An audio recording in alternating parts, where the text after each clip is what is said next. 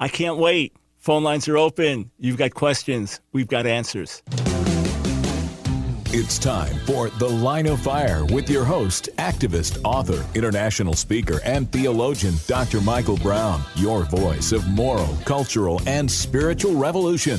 Michael Brown is the director of the Coalition of Conscience and president of Fire School of Ministry. Get into the Line of Fire now by calling 866 34 Truth. That's 866 34 Truth. Here again is Dr. Michael Brown. Thanks, friends, for joining us on the line of fire. It's Friday, which means you've got questions, we've got answers. Any question on any subject that in any way relates to anything we ever discuss on the line of fire, which is a whole lot of topics. Phone lines are open. Your calls are welcomed. 866 348 7884. And with that, how's that for quick? We go straight to the phones. We'll start with Stephanie in Ball Ground, Georgia. Welcome to the line of fire. Hi, Dr. Brown. What a privilege to speak to you. Oh, my gosh. well, here we are. Okay, so my question is there are 12 tribes of Israel, the sons of Jacob, listed in Genesis. Mm-hmm. And in Revelation 7, they, they list the 12 tribes again, but two of those tribes are missing. Um, it, I, I want I'd like for you to explain to me what happened to. Um, uh, okay, so I know that uh, Joseph had two sons that were brought in, and then sometimes the Levites are left out because they they are the priesthood. But in Revelation seven, Dan and Ephraim are missing. Right. So what what the, the Dan one is the mystery. That's that's the one that scholars debate and is is very difficult to find a good reason for. We we do know exactly what you said. Joseph has two sons, Ephraim, and Manasseh, and then they displace him. And then even though the the Levites, uh, so the tribe of Levi, that was one of the twelve tribes, they did not get their own inheritance as a separate tribe. Rather, they shared inheritances with the rest of the tribes. And then Joseph was displaced by Ephraim and Manasseh. So let's say you get the 12 but it, it is a mystery as to why specifically Dan is missing in Revelation 7. Then the, the list is repeated a few chapters later. There, there are different arguments and idolatry and Dan's history and things like that, but we simply don't know. It's, it's one of those things that obviously doesn't affect everyday life. That you could have that question to the day you die and still Yeah, love I'm God and love your neighbor, right? But it's a curiosity. It's it's um it's one of those things we simply don't know. I've I've reviewed the the arguments uh, left and right, and each it, sometimes Stephanie, when you when you're looking at a, a subject of debate, you can read like ten different arguments. It's like yeah, one or two are strong and the rest are weak. But this, there don't seem to be any strong answers. So it's it's one of those mysteries that perhaps as we get closer to the end or once we're done, we'll find out. You know, I remember when our younger daughter, Megan, whose oldest child now is, is 20 in college, when she was a little girl, she asked me a question about a bug or an insect or something like that. And I said, honey, I, I don't know. So she wrote down on a piece of paper and put it in her pocket. She goes, well, when I see Jesus, I'll ask him. So this is one we got to kind of write down and wait to see him. And again, there are different arguments, but none of them seem to have a lot of weight. Nothing compelling to me. All right. Well, I'll just wait till I get to the other side then. Yeah. Thank you so much. Yeah. Now the question is, will Have we think one. of will we think of asking the question when, when we're on that other side? You know, some well that means the Antichrist will come from the tribe of Dan. It's- Again, it's it's all it's all speculation. Uh, Eight six six three four truth. We go to Brian in Birmingham, Alabama. Welcome to the line of fire.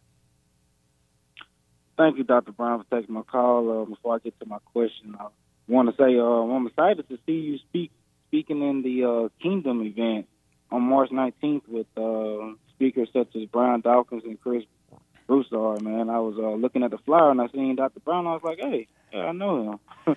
Yeah, So, it's um, it's I'm it's a real yeah. Chris and I connected. He reached out to me a few months back, so we've had some great fellowship by phone. I really got in the heart for for our brother, and he's so well connected as a sports commentator.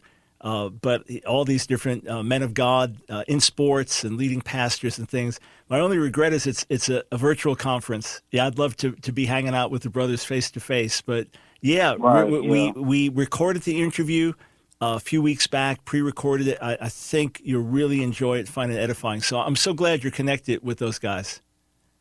Oh yeah, yeah, that's that's that's, that's really a blessing. I was real happy to see your face um, on the flyer. But um, um, I guess I, I, I don't I don't think I, it's a question. It's more like um, advice. Yeah. So um, I um, I was a member of my mother-in-law church. Um, and it's, it's a small church, it's Pentecostal church. Um, at one point, I was a deacon and I was playing keyboard. You know, I have um, a connection with this church. Um, I really, you know, love the members, and um, I was there for about five, six years, and then all of a sudden I stopped going because I was, you know, so confused about um, the women pastoring. I was, I was, you know, confused about that, and I um, ultimately believe that, you know, in a role such as a pastor, I believe that God ordained the man to uh, lead in that area, but I I mean I can't every time I try to find myself to you know try to find another church I just can't for some kind of reason because I don't know it seems like I got a pull and I don't know if it's a emotional pull or I don't know if it's God telling me. Ultimately I know it's gonna be my decision. I know I got to pray about it but I just I don't know man. It's just it's it's, it's kind of hard. I don't want to make the wrong decision you know by moving on or I don't want to make the wrong decision by staying. I mean Yeah. you know yeah. just one of those things. And especially when you have a history with people there and in a smaller church if you're actively involved and on a worship team. So your presence or absence makes a big difference. So you feel it more. It's one thing if you're a member of a 10,000 member church and you, you don't show up. I mean it's it's a whole different thing when maybe there are 50 people or 100 in the church and you play a key role. But but here's here's the bottom line. Bottom line is this that if convictionally before God you don't believe in women pastors, then it's impossible for you to sit under a woman pastor, uh, especially if she knows that you don't believe it. There's always that tension. There's always that question. As she's preaching, you're wondering, should I be here or not? Is, did God raise her up? Is she in proper order? Now, again, if it's something you're not sure about and you've really got to pray through and study and come to a conclusion, that's one thing. But if you have that conviction, then it's it's dishonoring to that that person as well because the whole time you're there, especially if, if she knows that you don't believe in women pastors, she's up there preaching, and instead of knowing that you're just totally with her, you're you're partly with her because there's another part of you with a question. And what I would do is is I would go before the Lord. So again, that's for you to answer in terms of the, the depth of your conviction there. But I would go before the Lord and I would say, Father, I belong to you. Your son died for me. You bought me. I belong to you completely, entirely, 100%. Lord, free me from every other tie, emotional, mental, whatever. Free me from every other tie so I can be free to serve you and go wherever you want me to go. And, and then be confident that he will lead you. And and uh, have you have you ever sat down with with the pastor and discussed these things, your your views? Yes, sir. Yes, Yeah. sir. I have, and you know, it was kind of a, cause you know, she's my she's my mother-in-law too. You know, she's the mother of my wife. And, you know, it's kind of an emotional, you know, conversation. But right. All right. All right. Uh, So yeah. so the other question then is how do you, how's your wife feel about all this? oh man, man, man, man. um, it's almost like you know, it. I feel like you know, if I leave, I'll be almost taking her, you know, taking her away from that church, and you know, I I know she don't want to leave, but you know, we want to fellowship, under the same church, you know. So it's, it's I, I don't know, man. It's, you know, so it's- yeah. So it, Brian, uh, trust me, a lot of folks are listening right now thinking, "Oh boy," because you have all sincere people based on what you're saying. You, your wife, your mother-in-law, you all love Jesus. You all want to honor Him. You're convinced by Scripture that God does not raise up women pastors. Your mother-in-law can tell you about the call of God on her life and how God's confirmed it, and she's sure. So you got this, and, Yeah. and then and then you got your daughter, uh, your your wife, torn between her husband uh, her mother. So what I'd recommend is that now. Do you believe your mother-in-law is a woman of God? Oh, a hundred percent. Oh, okay, and and, and she knows doubt in my mind. and she knows that. yes, Okay, so what I'd recommend is the three of you get together, or if there's a fourth, you know, if, if you got father-in-law involved, and you get on your knees, you say, Father, we just want to please you. And we all belong to you. We don't belong to anybody. We don't belong to a church. We don't belong to a pastor. We belong to you. So would you just share your heart with us and lead us together? And Lord, if we're all supposed to serve together in the same place, then make it known. You know, and Brian, Father, I just don't see this scripturally. I honor my mother-in-law; she's a woman of God. I can, you know, but I don't see this scripturally. Honest with the Lord, and then your mother-in-law has to say, "Lord, I just want what's best for them. Just your blessing."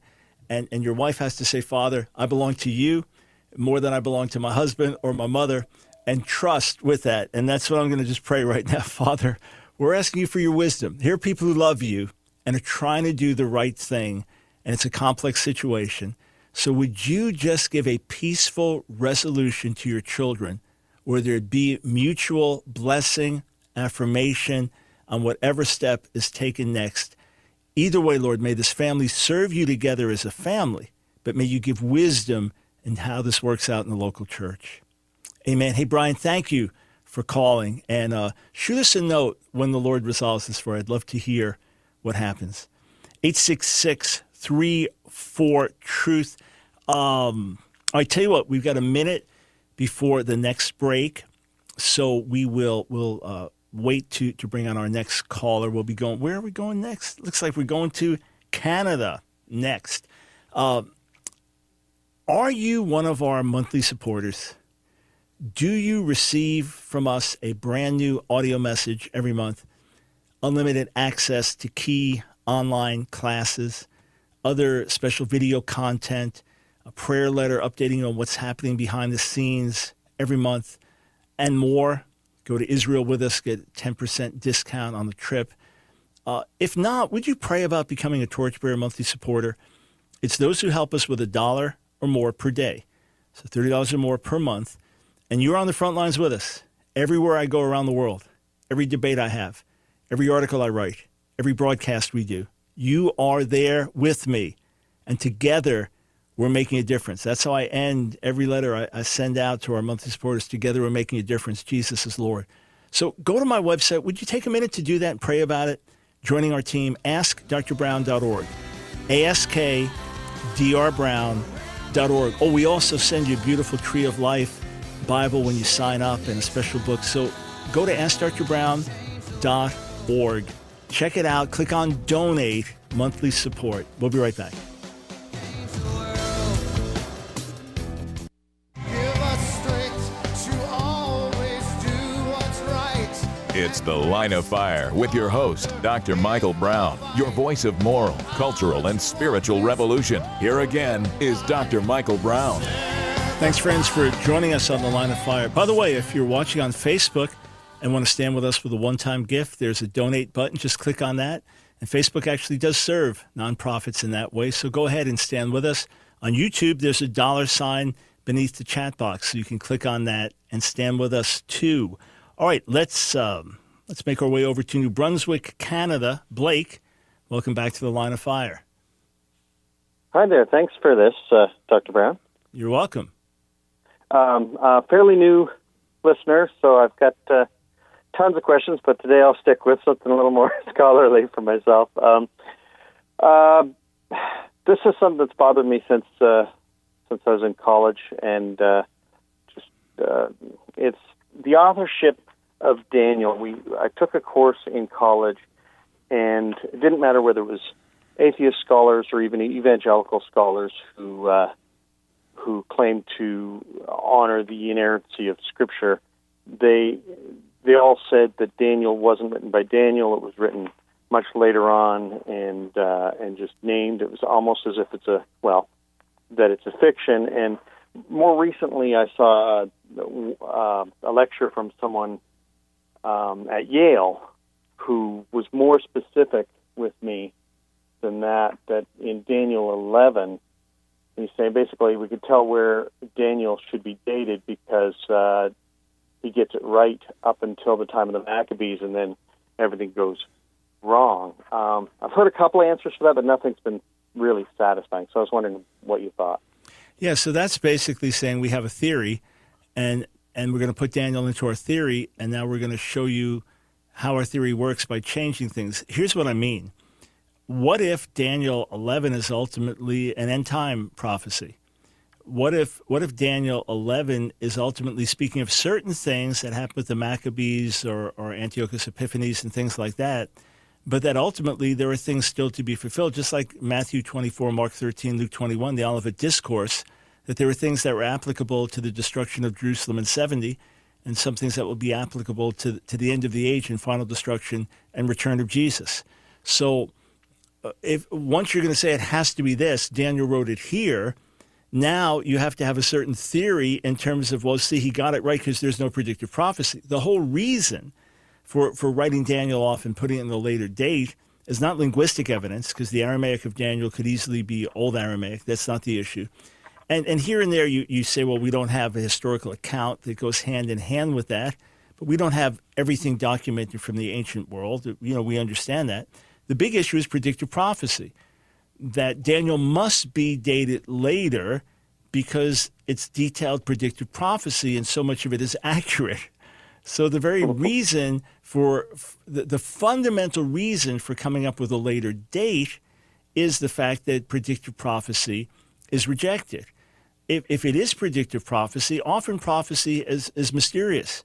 Often prophecy has layers and certain things applicable here and certain things applicable later. I mean, for example, Ezekiel 36, right? Ezekiel 36 speaks of the return of, of the, the Judean exiles back to the land, God sprinkling clean water on, on their hearts, bringing them to repentance. And the picture that the prophet spoke of was basically a, a rebuilt, glorious temple and the glory of God coming down to an obedient Israel and the nations of the world streaming uh, to, to Jerusalem. Well, only part of it happened. There was a return, temple was rebuilt, these things happen, but not the rest of it. The fall of Babylon, predicted in Jeremiah 50 and 51 in great, great, massive detail, didn't happen, and yet it's recorded as part of Scripture, which then leads to understanding well, there's going to be a future destruction. So if we were going to date things based on this, we'd, ha- we'd have to be throwing out large portions of the Bible entirely. And then the other question is if Daniel was written that recently but claimed antiquity, would it have been included in, in, in the canon of Scripture reflected in the Septuagint? Would there have been documents in the Dead Sea Scrolls reflecting it as Scripture? Would Jesus have referred to it in a scriptural way? So those are other questions that come up.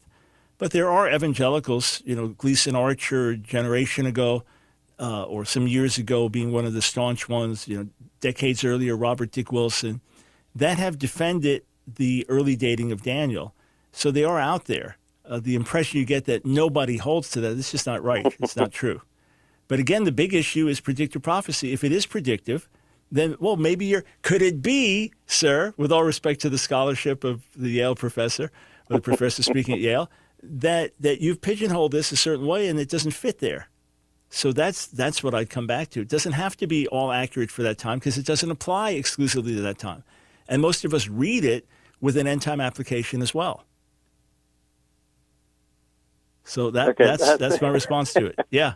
All right. No, I appreciate that. That's that's in my, in less detailed terms and with a little less understanding. That's pretty much how I've taught it over the years. So I, so I appreciate your confirmation there. Yeah, and listen, I studied with critical scholars. There was an Orthodox Jewish scholar I studied with at New York University.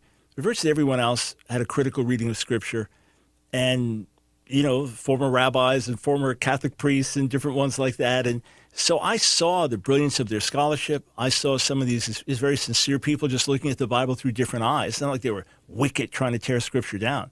So I certainly respect the scholarship. You know, or John J. Right. Collins with his Daniel commentary and hermeneutic. These are brilliant scholars. I learned much from them, but I still have differences in the midst of it. And then there are brilliant scholars on the other side as well. Hey, Brady, thank you for the question. 866 34 Truth. Uh, we go to Mike in Burlington, North Carolina. Thanks for calling the line of fire. Thank you for having me on, Dr. Brown. I really enjoy your show. It's really been a blessing to me I got so blessed, I decided to support you. So I'm a torchbearer for you. Well, thank you. God bless uh, you. My question is, uh, how would you witness to a person who's gay? How would Right. you handle it? I know you probably had some experience with that. How would you handle it? Sure. Well, first, like any other human being, in, in other words, what I'm looking at is here is someone who needs Jesus, whether they're an atheist, whether they're a nominal Christian, whether they're heterosexual, doesn't know the Lord, homosexual.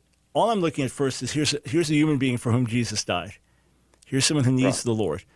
And just like if I'm talking to someone who's a, a, obs- a money obsessed business person, or somebody else who's into porn, or somebody who's just a very nice person that's a Buddhist, you know, whatever, they're all lost. They all need Jesus. And that's where I'd start. I talk to them about the Lord. I, I, I talk to them about relationship with God. I talk about we've all sinned and fallen short and so on. Just just go through all of those basic things. And and then if the question comes up, well, I, I'm gay, say, hey, listen, every one of us who follows Jesus has to die. That every one of us has to recognize that we are fundamentally sinful and fallen. And that to follow Jesus means we die our old lives and we live new lives in Him. So you say what it means is you receive forgiveness for every sin. It means that, that God touches you to the core of your being, forgives you, gives you eternal life, you become his child. And now it's a matter of finding out what his will is. And you just have to trust that if, if his intent is not for you to be in a same sex relationship, then he has something better for you. But you have to be willing to leave everything. It doesn't matter what it is in your life. You, you die to everything and you now start a brand new life in God. So I'd, I'd press those issues. I wouldn't make homosexuality the big issue. If the person made it the big issue, I would just say, listen, God did not make men for men and women for women. And he has something better, and he can change us to the very core of our being. The question is, are you going to do your thing or serve God? And I, I would press it back. I'd press it back to self will versus surrender. And um, Okay. uh, my book, Can You Be Gay and Christian, gets into the details in depth. So if you're talking to someone and they needed more info, that's a, that's a great thing to do to say, hey, why don't you read this or let's read it together. Can you be gay and Christian? Also, jot this down in his image dot movie. In his image dot movie. Uh, it's a free, free, excuse me, free movie uh, documentary by American Family Studios. I hosted it with them, so I was involved in the entire production. It's it's amazingly well done, powerful, moving, great stories. You could say, hey, w- maybe we could watch that, or we could talk about it, and and let the Lord minister to their hearts. So major, like you would with anyone else, we're sinners estranged from God. Through the blood of Jesus, we can be saved and start a new life. And then when that person's genuinely born again, they're going to want what God wants. And, and then you can help them step by step from there. All right? Mm, Okay. Got one quick question. Yeah, yeah, go ahead. Did the snake have legs in the garden? Well, you could read it like that, right? That he used to have legs and, and he was cursed, and from there on, he had a slither. So you could absolutely read it like that. And then some, I've read people say, oh, biologically, you could argue for it. Hey, Mike, once, once again, thanks for being part of our support team. Greatly appreciate it.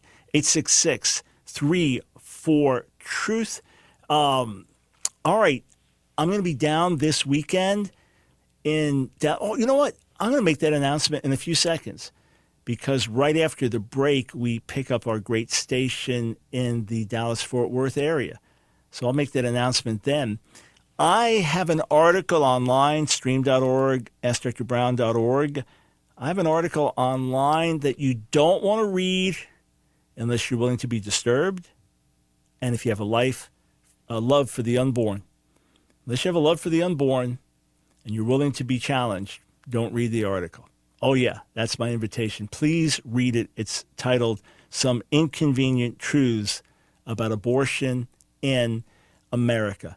866 34 Truth. When we come back, we'll get to more of your calls and do our best to give you scriptural wisdom, scriptural answers. Be your voice of moral sanity and spiritual clarity in the midst of a society in chaos and a church all too often in compromise. We'll be right back. Shake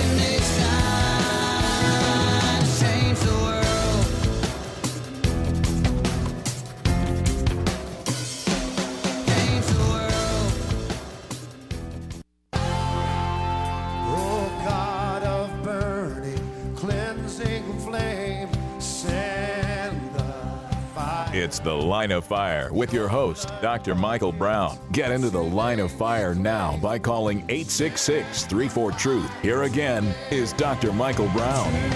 Hey, friends, if you are in the DFW area, I'm scheduled to be with my young colleague, Pastor Landon Schott, this Sunday, Mercy Culture, two Sunday morning services, then a Sunday evening service with a special prophetic spontaneous ministry. Different ones will be involved ministering. And then 4.30 in the afternoon, a Q&A session about a new school that Pastor Landon will be launching, a spiritual leadership school there in Fort Worth. So join me if you're anywhere near there this Sunday. The details are on our website, askdrbrown.org. All right, we go to the phones, starting with Sam in Fort Myers, Florida. All right, Sam, just need you to turn the radio down there. All right. All right, we good, Sam? Are you there? Yes, I'm Yeah, here. go- Um, can you hear me? Yeah, a, a little bit. Oh. Need you to talk right in the phone. Go ahead. All right. Yeah. Um, I'm I'm calling about the book of Enoch. Mm-hmm. So um, about two weeks ago, I was listening to um, a couple preachers, and they were speaking on the book of Enoch, and they had some interesting theories that you know, since the book of Enoch is referenced in the Bible in the book of Jude, verses four and five, um, they said that okay, um, we can see the book of Enoch as sort of reliable, and of Enoch talks about how after the flood, demons were demons actually came from the spirits of giants because they're technically demigods. It, it was a it was a whole slew of interesting theories. So, what are your thoughts on on, that specifically? What are your thoughts on the book of Enoch itself and um, the origin of demons, if I were to phrase it that way? Yes, sir. So there's been an, an increased interest in Enoch in recent years. If you go to my website, askdrbrown.org, and just type in Enoch, you'll see a whole video that we do, a short video talking about it, askdrbrown.org. Enoch is really a collection of, of several different books that were all called part of the part of the Book of Enoch or Book of Enoch as a whole. Uh, most of it is preserved in much much later manuscripts in Ethiopic, so Semitic language that would be spoken in in in Africa, and uh, it it is uh, preserved there. Some of it we have in Aramaic manuscripts from Qumran, from the Dead Sea Scrolls, but otherwise it's in an Ethiopic dialect that we have most of it, and we, we don't have every bit of the Book of Enoch. And there are some very odd things in it. Uh, it was it was highly respected in the early church and among early Jews, but it was not received as scripture. Uh, there's only one sect really or part of the church that recognizes it as scripture, and that's that's the Ethiopic. Otherwise, it wasn't received as scripture by any major Christian or Jewish group uh, in in antiquity. But it was highly regarded. The fact that Jude quotes it doesn't mean that it's scripture. Uh, the New Testament, you know, Paul quotes pagan poets and things like that. So just because it's quoted doesn't mean it's scripture. So it can be read with interest, but not as scripture. It can be read with interest as a book that does have some spiritual insight, but that can certainly not all be traced back to Enoch himself. That's one thing. And secondly, should not be read at the level of scripture. As far as the origin of demons, that's an interesting possibility. In other words, if we distinguish between demons and fallen angels, then the question is where did demons come from? And that theory is as good as any theory. In other words, we don't know definitively, but if these are spirits that can dwell within human beings, then that would that would suggest that they once did dwell within human beings or a mixed race, you know, these giants. So it's a possibility. Uh, if you want to dig deeper into this, Sam, check out the work of Dr. Michael Heiser, if you're not familiar with it, H E I S E I. Uh, Michael Heiser, uh, just type in his name online and Enoch or his name and demons, and you'll see we'll get more into this. So uh, you can check out his book, Reversing Hermon, H E R M O N, which deals a lot with the book of Enoch. So he's a solid scholar. Uh, he does not believe it's scripture, but he does believe it preserves some very interesting and important traditions. So check out Michael Heiser, H E I S E R, Reversing Hermon, H E R M O N. God bless you, Sam. I appreciate the call. And of course, our Enoch video on our website, askdrbrown.org. Um, let us go over to our friend Todd in Seagrove, North Carolina. Welcome to the line of fire. Uh, thank you, Dr. Brown. Um, I know that uh, after Rome put down the final Jewish revolt in 135 AD, that the land was renamed Palestina slash Palestine. But a pet peeve I've had for several years now, I've heard pastors and teachers from the past and present that tend to refer to Israel and Palestine interchangeably because I, I, I think the words just really just get me set off is to hear like today in Palestine or in Palestine today, and I just I'm curious. I would think that they would know better, tend to use them interchangeably, but I just want to get your view about why they tend to do that. Right, they shouldn't. Uh, there is no Palestine today. There is Israel, and to call it Palestine, to talk about uh, Jerusalem as Palestine or Tel Aviv as Palestine is, is, is blatantly false. There is no Palestine. Either they're doing it innocently because it was known as Palestine through the centuries. And, you know, look, the Jerusalem Post, a famous newspaper in Israel, was originally the, the Palestine Post because Jews lived in Palestine. The, the National Orchestra was the Palestinian Orchestra. That was the Jewish orchestra because they did not have statehood yet before 1947 48. So for some, it's just, it's an innocent mistake. I've even seen it talking about Jesus being born in Palestine. There's no such thing as Palestine in, in the land of, of Judah. It doesn't come till 100 years later. So for some, it's just an innocent mistake. And when you lovingly point it out, it's like, oh, oh, I, have got to correct that. I've got to fix that. For others, it's intentional because they refuse to believe in and acknowledge the existence of the modern state of Israel. And that's bad. That's anti Semitic. And that's contrary to God's word in terms of having that attitude. So that would be problematic. So I would hope it's just innocent and it's it's nothing to read into, and just a little correction would, would fix that. Uh, for those, uh, and, and Palestine should not be in any Bible translation because that, that land was not known as Palestine in biblical times, period. So if you got study notes and things with it, that shouldn't be there. However, uh, if it is ominous. If they are making a conscious statement, then that would be very strong replacement theology and demonization of the modern state of Israel, which is flat out anti Semitism. So I certainly hope, my brother, that is not the case. And that, that's more than a pet peeve you should have. That's a serious issue. I appreciate it. 866 34 Truth. Uh, let's go to Jesus in Chicago. Welcome to the line of fire. Hello, sir. Thank you once again for having me on. I appreciate it. Sure thing. Um, um, I would like uh, recent. There has been a uh, due to a response to a death in the family, and that family being mostly Catholic. Um, I was just it kind of spurred me to ask this question. Just has been in the back of my mind.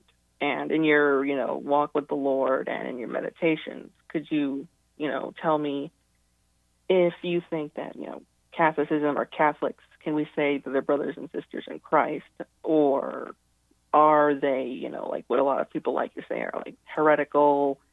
Um, you know, they aren't actually saved or following a different Jesus, this and that. You know, because this and that. Right. So uh, it's it's not just a theoretical question; it's practical. When you have family members and you're dealing with funerals and death and things like that together. Okay, short answer I'm sure that there are saved Catholics, but I do not believe that Catholicism overall is teaching an accurate way of salvation. Now, as as I'm doing this broadcast, I'm sure there are saved Catholics listening to me, and you're not happy with my answer, entirely happy, but you would believe the same about me that I'm saved despite not being Catholic. And, and oh no, wait, no, I'm not Catholic. No, no, no, I'm no, no. I'm I'm just talking to general listeners. Oh. Yeah, yeah, yeah. I'm just speaking for a moment to general listeners, to Catholic listeners right now. That I would say to Catholic listeners that are born again, I recognize you as brothers and sisters in Jesus, despite errors inherent in Catholicism. And you might say to me, Well, I recognize you as a brother in Jesus, despite errors in your Protestantism. If you talk to a really traditional Catholic, they do not believe there's salvation outside of the Catholic Church. In other words, Jesus, they would say you and I are not saved because we're not Catholic. Uh, I came to faith in an Italian Pentecostal church where almost all of the people there were former Catholics who were saved. And they really didn't think that you could be saved and stay in the Catholic Church. And over the years, I've met Catholic brothers and sisters that are, that are born again. They have clear evidence of being born again in relationship with God and their sins forgiven. So I do absolutely believe there are born again Catholics, people that I'll be together with forever, as and they're born again Baptists and they're born again Methodists and Lutherans and Greek Orthodox and others. Yet I do believe there is serious error that's been taught within Catholicism, from the role of the Pope to the role of Mary to eh, aspects of justification by faith to purgatory to the nature of the Mass. I would differ with all these, and yet Jesus can be exalted in such a way and pointed to in such a way that a Catholic can ask God to forgive them, receive cleansing through the blood of Jesus, and be genuinely born again despite some of the other errors. So, yes, from my own view, that's my own view. And what I would do, Jesus, on a practical level, if you uh, are talking with someone, forget whether Catholic or Baptist or Pentecostal or whatever you're talking with this person and and it's clear to you hey they look at scripture the same way i do. They look at god the same way i do. They talk about the forgiveness of sin and new life in jesus and they seem to love the lord the same way i do. Well i begin to fellowship with them and see if wow we are in harmony in jesus. And then if you dig deeper you might find some areas of difference. But if i'm talking to someone i don't care if they call themselves a catholic or a protestant and as I'm interacting, it's clear you got a head knowledge, but you don't know the Lord. You're part of a church, but you have not been born again. If I see those things are true, then I'm going to witness to that person to lead them to Jesus, regardless of denominational or church affiliation. So may the Lord's grace be there in the midst of grieving process and meeting family, and, and may you shine brightly for Jesus. Hey, thank you for the question. 866 34 Truth. And we will go immediately straight back to the phones since we come back. Stay right here.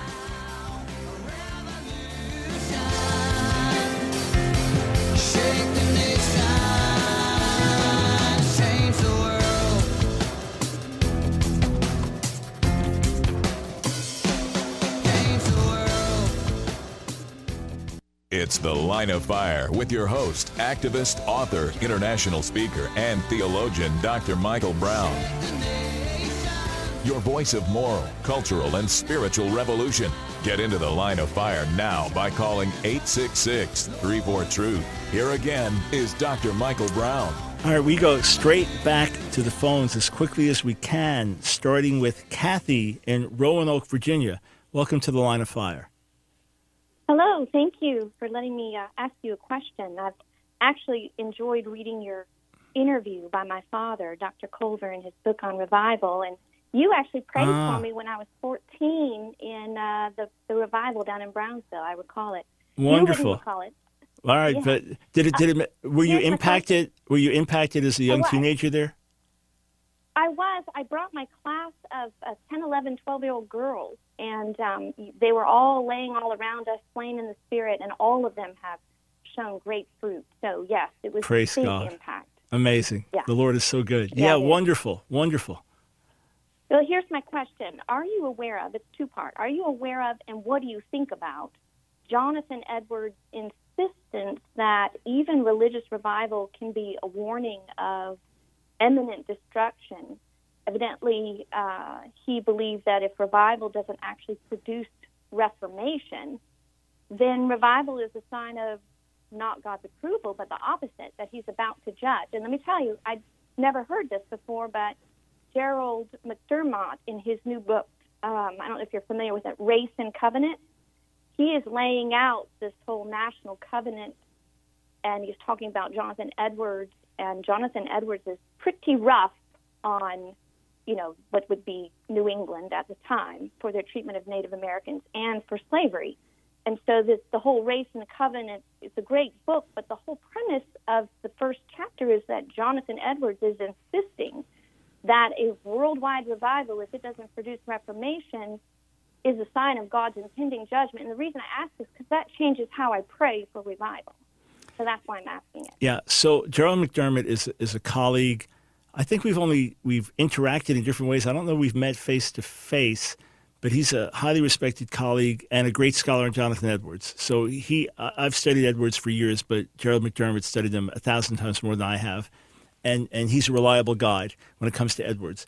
And of course, Edwards held to what you'd call a, a postmillennial view, believing that the gospel could bring in the millennium and that he really felt that the, the church in America, if it really stepped into the revival and repented, could actually see God's kingdom manifest on, on the earth, really, really move into a millennial kind of setting. But here, here's my perspective.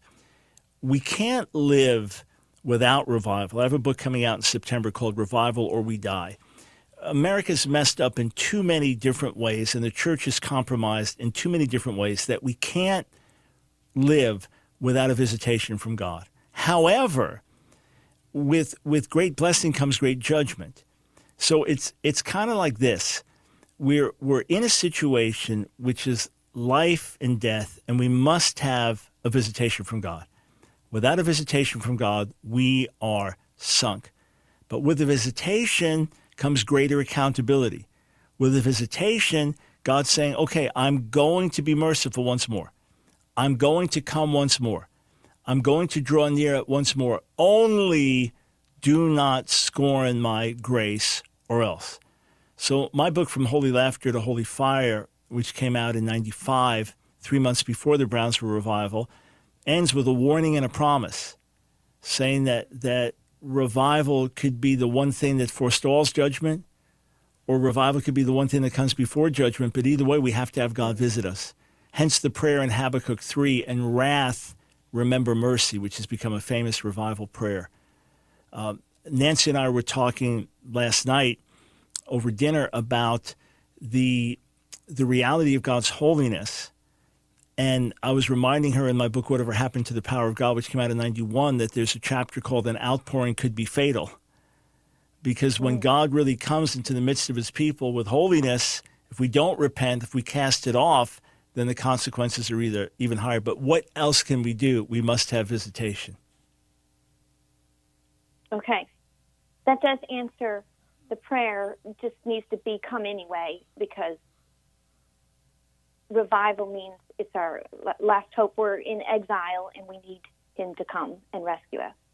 Yeah, I mean, you could look at it like like that. And again, it doesn't mean that America's going to die in a year, but it could mean that things really get far worse than we ever imagined, and that the church sinks to lower depths than we ever imagined. That, that's why we say revival or we die. Yeah.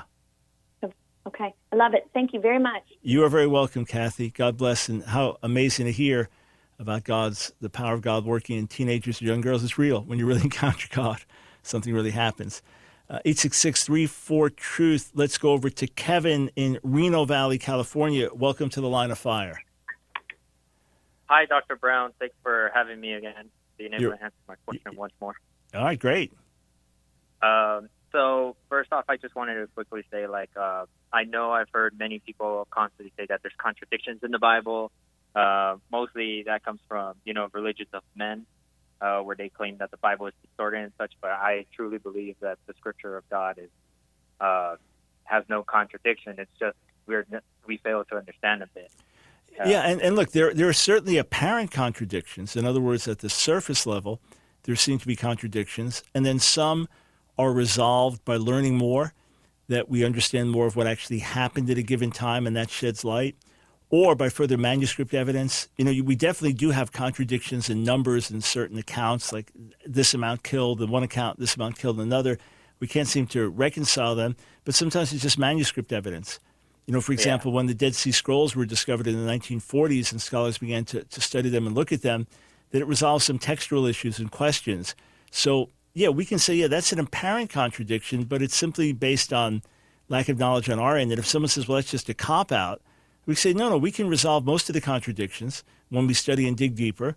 And those that we can't, because we see the reliability of God in a million other ways and throughout the rest of the Bible, we're willing to say, yeah, that's a question. We, we don't have the answer for it right now, but we'll keep digging because it's, it's quite secondary to the larger issues. Exactly, and I, I and I've noticed that in the teachings of men, there's more apparent, like uh, more obvious contradictions that just can't be resolved. But like you said, when it comes to scripture, it's often uh, discovered the, the true solution uh, once we dig deeper.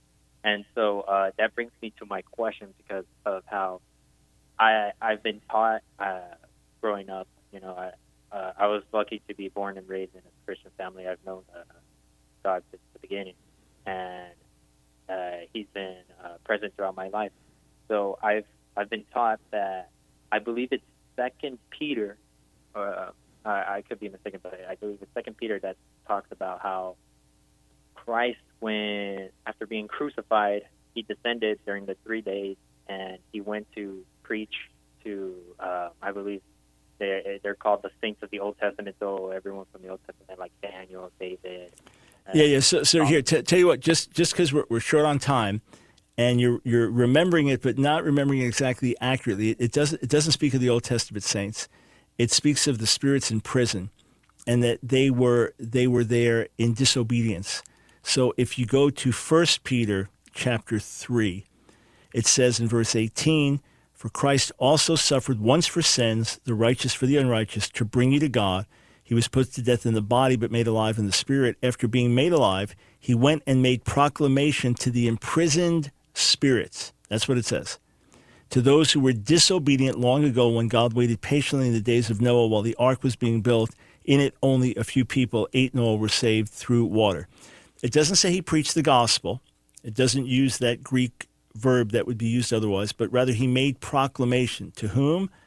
Not to the previous saints or the people of the Old Testament, but to the spirits who were disobedient in the days of Noah. So this would be speaking of fallen angels. So Jesus goes into the netherworld and proclaims his victory, his resurrection, proclaims that their fate is sealed. In other words, the, the door is forever closed. You are doomed and damned, and it has been sealed by the death and new life of the Messiah. So that's what it's talking about. It's not that he went and preached to the Old Testament saints and said, okay, you know, now do you receive me? Yeah, all right, every head bowed, great. You all prayed the prayer. Okay, now we, we go to heaven together. That's not what that is referring to there.